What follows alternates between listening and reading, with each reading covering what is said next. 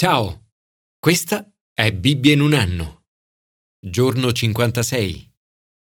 Nel suo libro The Irresistible Revolution, Shane Claiborne scrive La gente spesso mi chiede com'era Madre Teresa. A volte ho come l'impressione che si aspettino di sentire com'era luminosa, com'era accerchiata da un alone di luce attorno a lei. Ma in realtà era bassa, rugosa, a volte anche un po' scontrosa, ma bella e preziosa come una saggia e anziana nonnina. Ma c'è una cosa che non dimenticherò mai di lei, i suoi piedi. I suoi piedi erano deformati. Ogni mattina li fissavo. Mi chiedevo se avesse contratto la lebbra. Ma un giorno una suora mi disse i suoi piedi sono deformati perché quando riceviamo in donazione delle scarpe non vuole che a nessuno capiti il paio peggiore e quindi cerca fino a trovare le peggiori che tiene per lei. È per questo che dopo anni i suoi piedi si sono deformati. Anni passati ad amare il prossimo come se stessa hanno deformato i suoi piedi. Quando alle persone viene chiesto il nome del personaggio storico che ammirano di più, molto spesso la risposta è Madre Teresa. Madre Teresa ha dato il massimo nella sua vita. E questo colpisce, perché la sua vita non è stata facile. È stata una vita di abnegazione, portando la croce e seguendo Gesù. La vita è un dono straordinario e meraviglioso. Nella Bibbia siamo costantemente esortati a non sprecare questo dono, ma a dare il massimo nella nostra vita.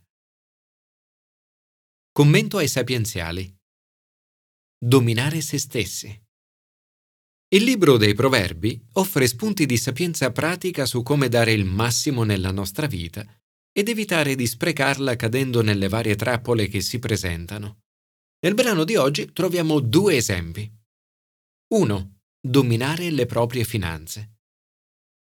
Una delle aree della vita che richiede molta autodisciplina riguarda le nostre finanze. Nell'ambito delle finanze si incontrano spesso trappole e insidie, debiti ingestibili, investimenti poco saggi e cose date impegno. Se ci siamo cacciati in un pasticcio finanziario, l'autore dei proverbi ci esorta a fare il possibile per uscirne presto. Non concedere sonno ai tuoi occhi, né riposo alle tue palpebre. Potrebbe essere necessario farsi umili, supplicare l'aiuto di qualcuno o importunare il prossimo. Ciò che conta è fare di tutto ciò che è in nostro potere per liberarsi da queste insidie. Se non risolveremo i problemi legati alle nostre finanze, tutto questo potrebbe avere conseguenze molto negative nelle nostre vite e nella nostra famiglia. 2. Dominare il proprio tempo. La mancanza di autodisciplina può portarci a sprecare la nostra vita. Senza una programmazione nel fare le cose, potremmo diventare pigri e gettare al vento numerose opportunità. Pensiamo alla formica. Nessuno le dice cosa fare. Non ha né capo, né sorvegliante, né padrone, eppure lavora sodo. D'estate si procura il vitto, al tempo della mietitura accumula il cibo. Naturalmente anche dormire è molto importante. I nostri corpi hanno bisogno di riposo. Ma dobbiamo stare attenti a non sprecare il nostro tempo in attività improduttive. Signore, ti prego di donarmi la sapienza per gestire bene le finanze ed il tempo. Commento al Nuovo Testamento. Offrire la propria vita. Gesù mette in guardia i suoi discepoli dal lievito dei farisei e dal lievito di Erode. A quel tempo si usava la metafora del lievito per esprimere la tendenza al male negli esseri umani, la quale, sebbene possa sembrare cosa da poco conto, cresce e tende a corrompere l'intera persona. Ma i discepoli ancora non capiscono. Sono infatti ancora così presi dalle realtà fisiche e materiali da non riuscire a vedere quelle spirituali.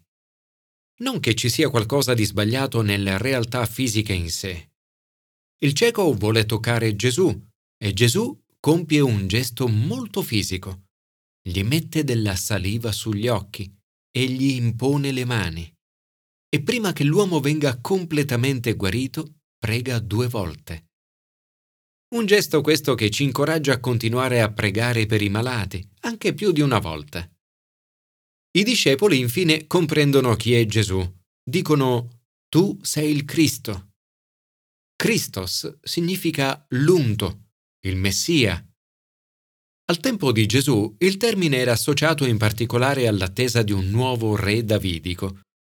Nell'Antico Testamento re, sacerdoti e profeti erano tutti unti.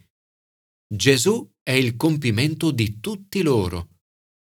Egli è il re, il grande sommo sacerdote, il profeta.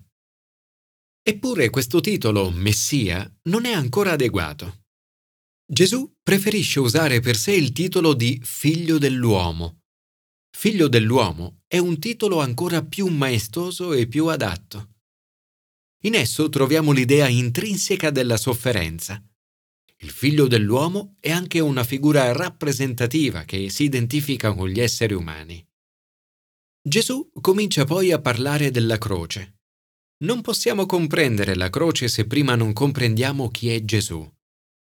Il suo insegnamento è così paradossale, controintuitivo e sorprendente che Pietro lo prende in disparte per rimproverarlo. In questo passaggio troviamo un parallelismo con la guarigione del cieco, la quale rappresenta un'immagine di ciò che succede agli occhi dei discepoli. In modo graduale anche loro iniziano a vedere. Il primo è Pietro, i cui occhi si aprono nel riconoscere l'identità di Gesù. Non la riconosce subito, ma solo a metà. Non riusciva ancora a vedere la missione di Gesù. Pietro riesce a vedere, ma non ancora completamente. Ai suoi discepoli Gesù deve ancora spiegare il paradosso straordinario di cosa significa dare il massimo nella propria vita, un ideale del quale arriverà a dare l'esempio supremo. Gesù dice che se vuoi dare il massimo nella tua vita, devi perderla. Devi abbandonare la tua vita al servizio e al Vangelo. Chi vuole salvare la propria vita, la perderà. Ma chi perderà la propria vita per causa mia e del Vangelo, la salverà. Dice poi che è possibile anche che un uomo guadagni il mondo intero e perda la propria vita. L'attore Jim Carrey ha detto Penso che tutti dovrebbero avere la possibilità di diventare ricchi e famosi e avere tutte le cose che sognano per capire che la risposta non è questa. Anche i più grandi multimiliardari possiedono solo una parte del mondo. Gesù ci avverte che se fossimo tentati di metterci in cammino in quella direzione, anche se avessimo superato il loro successo e guadagnato il mondo intero, potremmo comunque sprecare totalmente la nostra vita e perdere la nostra anima. Dice che la via per trovare la vita è rinnegare se stessi, prendere la propria croce e seguirlo. Le parole rinnegare se stesso significano dire no a noi stessi. La vita cristiana comporta la sfida della rinuncia quotidiana. Il mondo pensa che il modo migliore di vivere sia non negare nulla a se stessi. Gesù dice l'esatto contrario. Il modo per trovare la vita è perderla, rinnegare se stessi, prendere la propria croce e seguirlo. Ognuno di noi è chiamato ad amare, a vivere per Dio e per gli altri, e nell'offrire la nostra vita a Dio, Lui si prenderà cura di noi della nostra vita. L'insegnamento di Gesù è così radicale e rivoluzionario. È esattamente l'opposto di quello che ci aspetteremmo. Eppure sappiamo che funziona.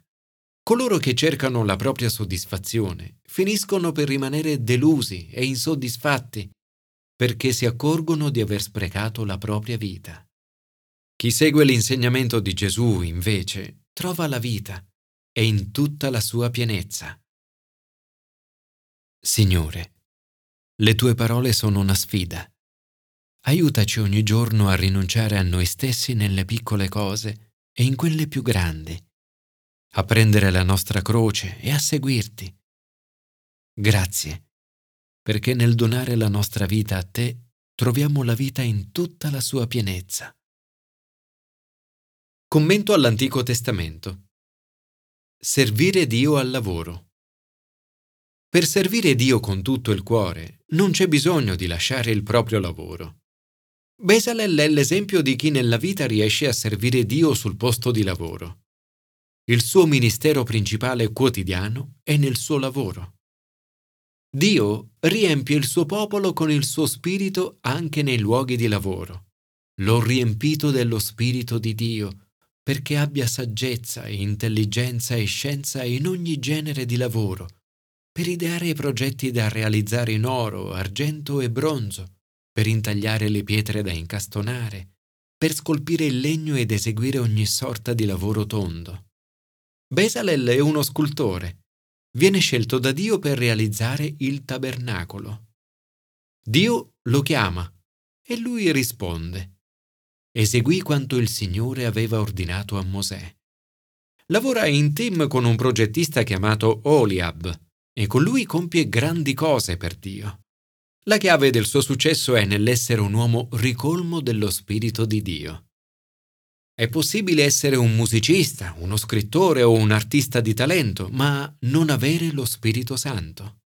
Ma quando lo Spirito di Dio viene e riempie le persone, la loro opera assume spesso una nuova dimensione.